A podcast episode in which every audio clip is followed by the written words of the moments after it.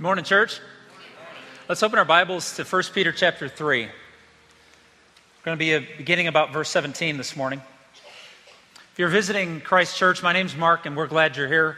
We're in this series called Building on Hope, which is looking at a letter that uh, Paul, or excuse me, that Peter wrote to a group of early Christians uh, who were being faced with the reality that following Jesus was not winning them many friends, and that it gave them a great hope but it was going to be a challenge to their existence. And so far in our study of this particular uh, letter that Peter wrote this summer, we've we realize that it, I want to remind you that every letter in the New Testament has a certain cadence to it. It has the theology established of who God is and what that means to us, and then how do we live in light of that knowledge. That's uh, f- pretty much the formula of most of the New Testament letters. Uh, Peter's is no different. He's told us who we are, what Jesus has done for us, what opportunities lay before us, and now we're in that section of his letter where he's establishing for us how do we then live? What does life look like for those who follow Jesus and want to commit themselves to him? Over the last two weeks, he's told us what kind of people we're to be. We're to be a people of unity, of love, sympathy, compassion, and humility. We're to be a blessing to other people. And to be a blessing means we have to be others focused. We have to be reaching out with those things like sympathy, compassion, and love, and doing it for the cause of unity. Last week we talked about setting Jesus apart as Lord. And I asked you to consider some questions. What does our hope in Jesus look like in each of our lives? What's the evidence of it? If we're here and this hope is not just wishful thinking, but it's confident expectation, then how do we exude that? How do we live that out? What, what kind of hope do we have inside each of us? Today, we, we take a turn in what life looks like by taking the turn toward what happens when life doesn't always go the way we want it to. Or if I can phrase it this way, do we have a hope that will deliver us through suffering when times are hard? Let's read verses 17 and 18. Peter says, It is better, if it's God's will, to suffer for doing good than for doing evil. For Christ died for sins once for all. This is not an easy thing to hear, but Peter has told us, as, as Paul has told us, as John alludes to in his writings, uh, that sometimes it is God's will that things don't go well for us. It is, it is okay with God's plan for us within His power that not everything is smooth sailing. Because God can take even our suffering, and that God can use that suffering for something amazing, something phenomenally beautiful. God can take the worst moments of our lives and redeem them. And Peter's example of that is there are some times that we suffer, and we know what this is. Sometimes we suffer because we've done something that deserves suffering. Let me give you a simple example, like around our house. Uh, there are times where people trip or bounce into something or knock a lamp off of a table and it breaks, and that's a mistake. Those things happen. Then there are times we throw a football in the house when we're not supposed to, and we take a lamp out. The suffering for the football lamp is much different than the suffering for the accident lamp. Can I have an amen? You understand that. There is suffering in your life because you're clumsy and you make mistakes. And then there's the suffering that comes because we are sinful people who make choices that cost us things. Peter has already established that sometimes we suffer for our mistakes and we deserve that. But sometimes we suffer for only doing good things, and that's hard. You're a good person. You try hard. You're generous. You contribute. You do all of these things, and you can't catch a break. And we raise our hands to the heaven and we say to God, What's it going to take? Can a brother have a break?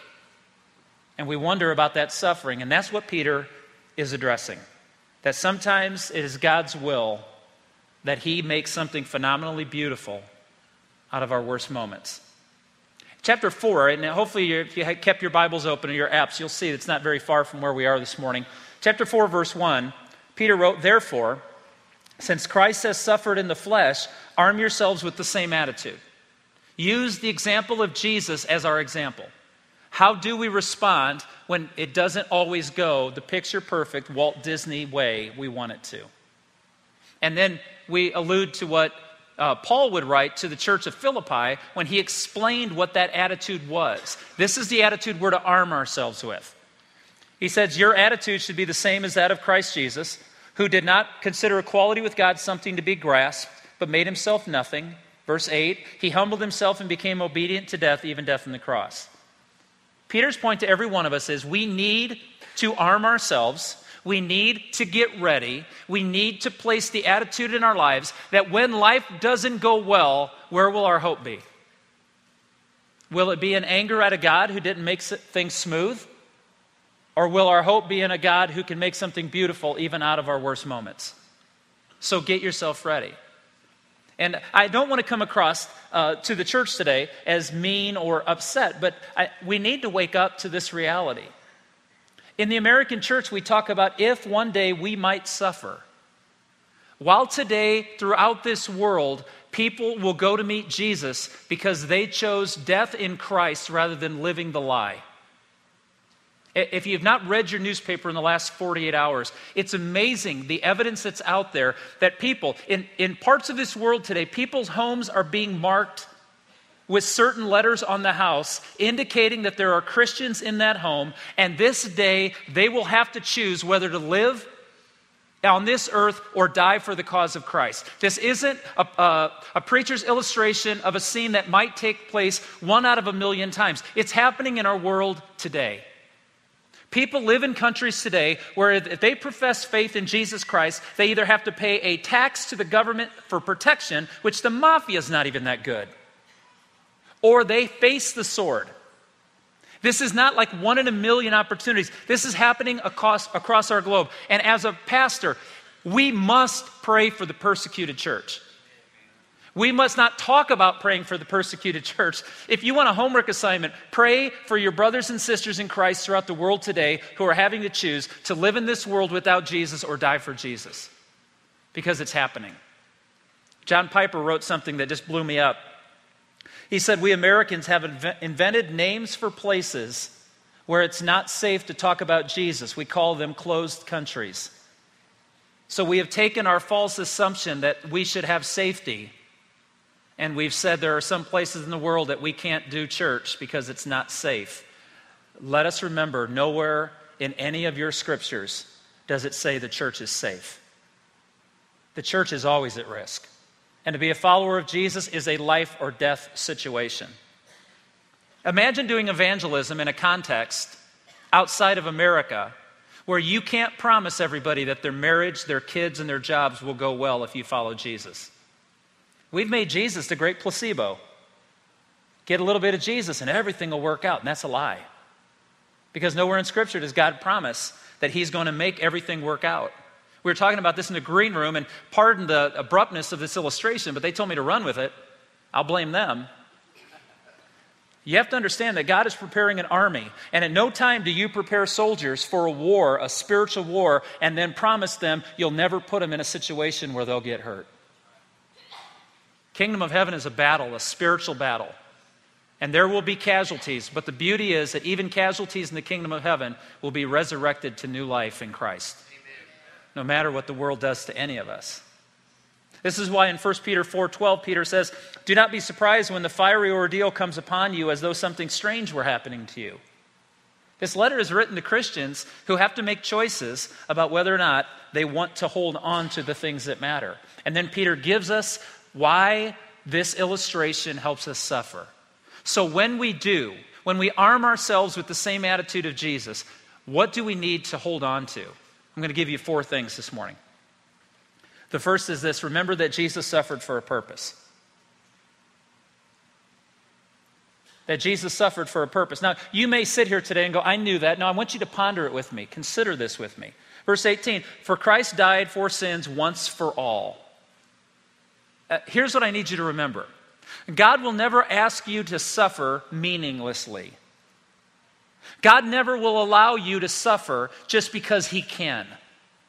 My father used to wear a ring on his right hand and had a, a, stone in it. I think mom might have given it to him. And every now and then, to be a funny guy, my dad would turn that ring around so the stone was on the inside of his hand and reach down in church and pop us upside the head, and it hurt. I remember one time, Scott and I were having a good day. It's my second oldest brother, and we hung out together, and we were sitting there, and we weren't too noisy, and we were paying attention. And my dad reached down and thumped both of us, and I was like, ah, "Why in the world did you do that?" And he goes, "Because you probably did something I never saw." and he was right. God doesn't do that. God doesn't just allow you to suffer because He can, because He's God and you ought to just suck it up and like it. Here's the good news that's not our God. But if it's God's will that we suffer, we need to remember there's a reason behind it. Don't lose the reason, there's a purpose. And He gives us the example of Jesus, who died that He might take away sins. That's why Paul would write to that same church of Philippi, Oh, that I might know Him in the fellowship of His suffering and be conformed to His death. Paul said, I, I don't want to quit. I don't want to abandon God every time it gets tough. I want to live like Jesus did. I want to suffer for the reasons that God puts in my life so that others might be won because of what I suffer. And look, at his example is still being spoken about today. It's the beauty of it. And Jesus didn't pull any punches. In Mark chapter 8, Jesus is quoted as saying, If anyone would come after me, let him deny himself and take up his cross and follow me. The cross was a tool of persecution. That's why Jesus would also say, Blessed are those who are persecuted for my name's sake. You see, we should not be surprised, even though we are, that God never promises to make our lives easy and comfortable. And there are preachers out there that are saying every Sunday to thousands of people, God wants you to be healthy and wealthy and wise. I don't find those verses. I want to hear the preacher preach through 1 Peter. Because you can't promise that everything's going to go slick and clean for everybody when you read the entire Bible. What you can understand is God will be with you no matter what you go through. And when He allows you to suffer, there's a purpose behind it. So, why would anybody become a Christian? This is a question I wrote myself this week. Why would anybody be a believer if you suffered for doing the right thing? And here's my conclusion suffering brings about more value than what is taken from us in our suffering. Why would God let us suffer and have hard times? Because what He gives us through those hard times is of much greater value than what we lose in those hard times. And that becomes a matter of faith. And that's the difference between believing in God and having a relationship with God that gets you through that. Peter says, For Christ died for sins once for all. His son suffered and had less than a perfect valued life. Why? the righteous for the unrighteous to bring us to God. And Peter walks through this theology so simply Christ died for sins. You see, the greatest need for every one of us is not the need to live a long life on this earth safe and comfortable. You would, you would think by watching television and reading magazines and looking at what we're told that all of us truly deep down, the most important need is to be well fed, to have as many material possessions as we want to be well thought of. Yet that's not what the Bible says. The Bible says your greatest need is how to overcome the separation from God we have because of sin. And if we turn off the noise of the world, we'll all find that to be true. That deep down inside, the greatest need of every human being is to be loved, to be valued, and to be cherished. And there is nothing in this world that can meet that need but God Himself. Isaiah chapter 59, the Old Testament prophet said, Your iniquities have made a separation between you and your God. Why did Jesus suffer? He suffered for sins. He didn't suffer so we'd become competent and comfortable. He suffered because our greatest need was to bridge the void, the gap between us and our Father that we caused. It wasn't an accidental bumping the lamp off the table. We threw at it when we were told not to. And the damage was horrendous. And it says the just for the unjust. That Jesus died being perfect. In other words, Jesus suffered having done nothing wrong. So that those who had done wrong will not suffer any more than they can stand. And he did this so he could bring us to God. So when we look at why would God let our lives seemingly fall apart, it's because he's doing something that we can't see. And it's going to be for our good. That God causes good for all those who are called according to his purpose. He brings it all together. So, how does this help us suffer? How does this little theology lesson help us suffer? One of the temptations in suffering is to make us think that God has forsaken us. When people have hard times, I've done it too. I'm not above that at all. When things don't go my way, or I pray for something and I can't get the answer I think I need, and I work really hard and I can't catch a break, and I just wonder, God, I'm on your side for crying out loud. I just wonder, what in the world? You say you love me. Can I have a little love? Can a brother catch a break? And I say that, and I'm a preacher for crying out loud. The truth is, one of the temptations that I have when I suffer is to wonder if God's forsaken us. And here's what I've concluded suffering is not a sign that God has forsaken us, it's a sign the world has. Because what are we lamenting? We're lamenting that we don't have enough money, or we, we didn't get the promotion we wanted, or we don't have enough health, or we've lost someone we love, as if God brought those things about. And if you measure where those things come from, they all come from our choices here on this earth that are temporary. And you say, My business isn't going well, and I'm not getting what I think I need to prove who I am. You're relying on some sustenance or, or form of support for who you are that isn't God. Jesus cried out to his father in the garden, They're about to kill me. Is there a better way than this way? And God did not answer him. And so Jesus submitted to his father. Did Jesus ever cry out and say, Can a brother catch a break? Absolutely not. He said, Not my will, but yours be done. See, suffering is not a sign that God's forsaken us, it's only proof that the world will. And then he goes on to verses 18, second half of verse 18 and following. Jesus was put to death in the body, but made alive by the Spirit, through whom he also he went and preached to the spirits in prison, who disobeyed long ago when God waited patiently in the days of Noah while the ark was being built. What? What in the world is he talking about? Can I be honest? I'm going to stand up here and tell you, I read that this week and thought, I'm going to be sick on Sunday. That is one of the weirdest passages written in the New Testament. So let me give you some little hermeneutical understanding here. That's a fancy word to say, how do you study the sacred text? How do you look into it? Let me tell you this. What you need to understand is when Peter wrote this, because it has little explanation to it, there would have been an understanding from his original audience. This would have been an illustration they would have picked up. Okay? So granted into that. We're the ones who are behind the times, not them.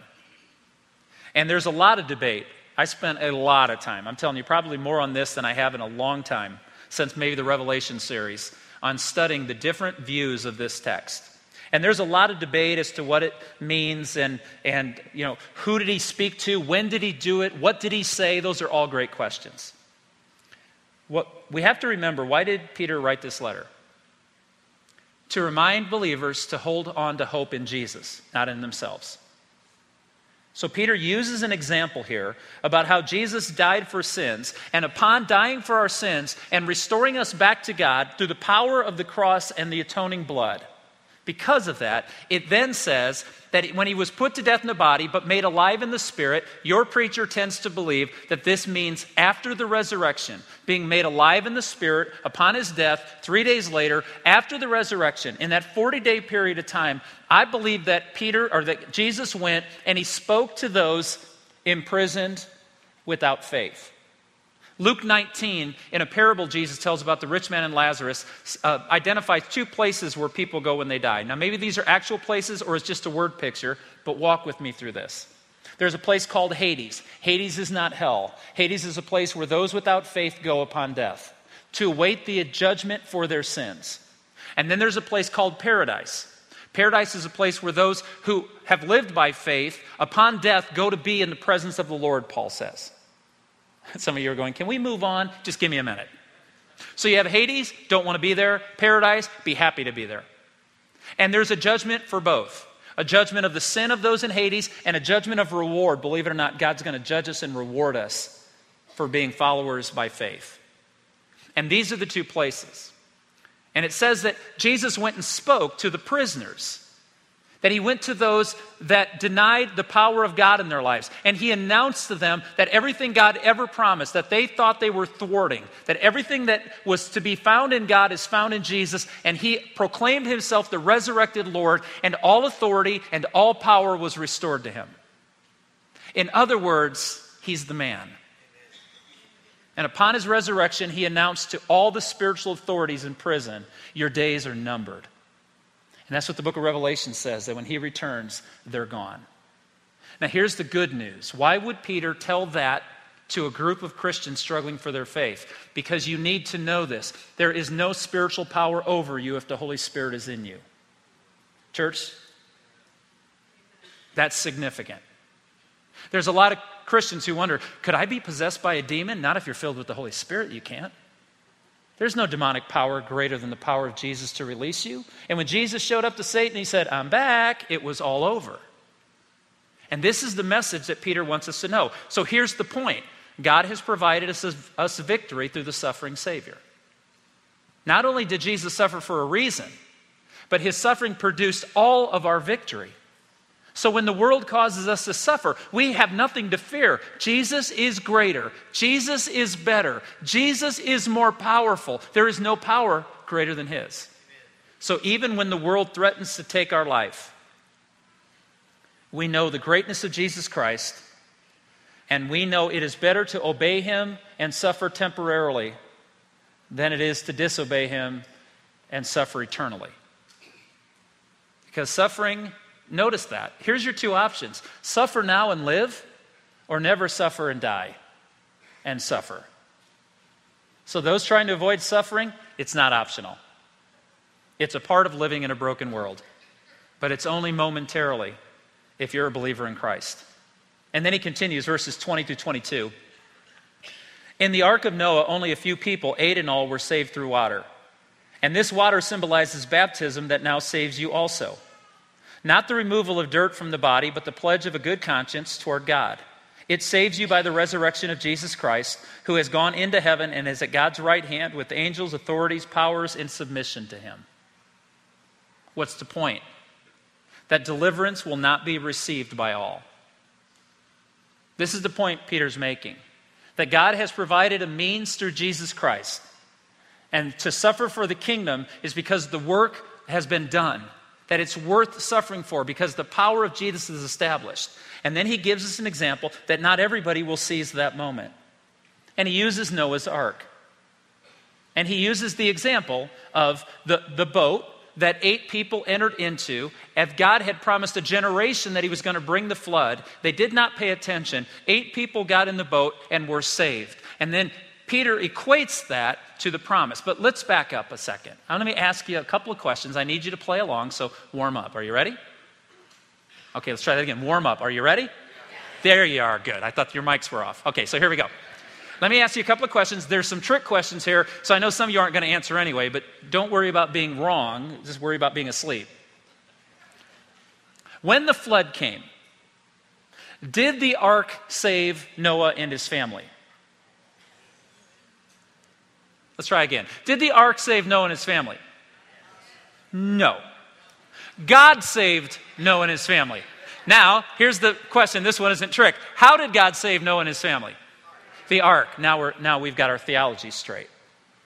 Because unfortunately, in a church this large, there are people with differing theological backgrounds. And when you come into a church like this, and I mentioned baptism, some of you are going, I knew it. He's going to go off on baptism. Uh, no, I'm not. But I'm not going to deny that it's scriptural. And I'm not going to deny that it's significant. It's not an addendum, it's it's powerful. Now, you could say to Noah, well, could God have saved Noah outside of an ark? Absolutely. He's God. He created the world. He brought the flood. He could have just held him up in the air for four, or for an entire year. I don't know. But what did he ask him to do? Participate in the salvation by building the boat. And then the problem we all have a problem with is then he asked them to do this ridiculously, incredibly hard thing to do get in the boat.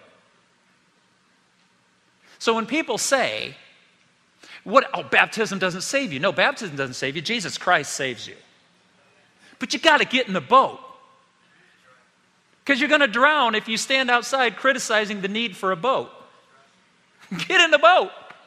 Because the boat's going to take you through the water to the other side, and when the waters subside, you're going to be alive because God gave you a means by which He could deliver you. And Peter says that's baptism.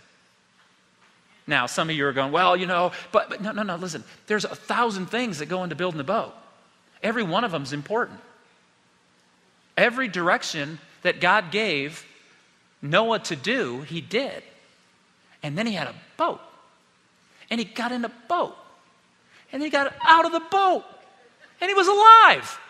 So when I believe in Jesus and by his blood on the cross, I'm saved, and my faith in Jesus Christ, when he tells me build a boat, church, what should I do?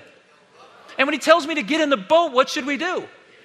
If you want to not drown, get in the boat. So, why do we do all these things in church? Why is it important to gather together and pray together and serve one another and be baptized and pray and give and sacrifice? It's because it's building the boat that will deliver us the way God wants to deliver us. But the truth is, not everyone gets in the boat. Because if they do, then they might have to admit maybe what they thought was wrong. You see, I'm here to tell you, you're not going to be saved because you're baptized. You're going to be saved because Jesus Christ is Lord of all. Get in the boat and let him wash you clean. It's not a removal of dirt from the flesh, Peter says, but it is a clear conscience before God. You did what he asked you to do, you responded. As we say around here, people say to me always, and this happens so much, I, I don't think I have to be baptized. You're absolutely right. You get to. And that's the difference between responding by faith and living a legalistic life. You don't have to be baptized. You get to be baptized. I didn't have to marry Heather. I got to. And I didn't have to marry Jesus. I got to. And I wasn't turning down that proposal for anything. And whatever he wanted me to do, I'm willing to do it because I need him. And he wants to deliver me. You see, it's no disadvantage to be in a small rejected minority when you know who's asking you to be. And this brings us to my last point today. What is this how do we live this out? How do we suffer? How does baptism, how does that imagery help me suffer? Because if God wants to deliver me even through the waters of suffering, remember Jesus said to his disciples, Will you undergo the baptism I undergo? And they said, Yeah. And he said, That'll be God's choice for you, God's will. Sometimes suffering is even seen as a baptism to endure and to respond. But the last point is to prepare your hearts to set Jesus apart. I want to remind you of chapter 4, verse 1. Therefore, since Christ suffered in his body, arm yourself also with the same attitude. What has the Lord asked of you? And Jesus said, Not my will, but yours be done. And then it ends with this great, powerful moment in chapter 3, verse 22. Jesus is at the right hand of God, having gone into heaven, after angels and authorities and powers have been subjected to him. When Jesus walked through the resurrection, he announced to all the spiritual realm, I'm back. The sins of the world have been paid for. I have fulfilled every prophecy. I am the Messiah. I'm your worst nightmare. And those who understood who he was submit themselves to him. But he's not our worst nightmare, is he? He's our means of delivery.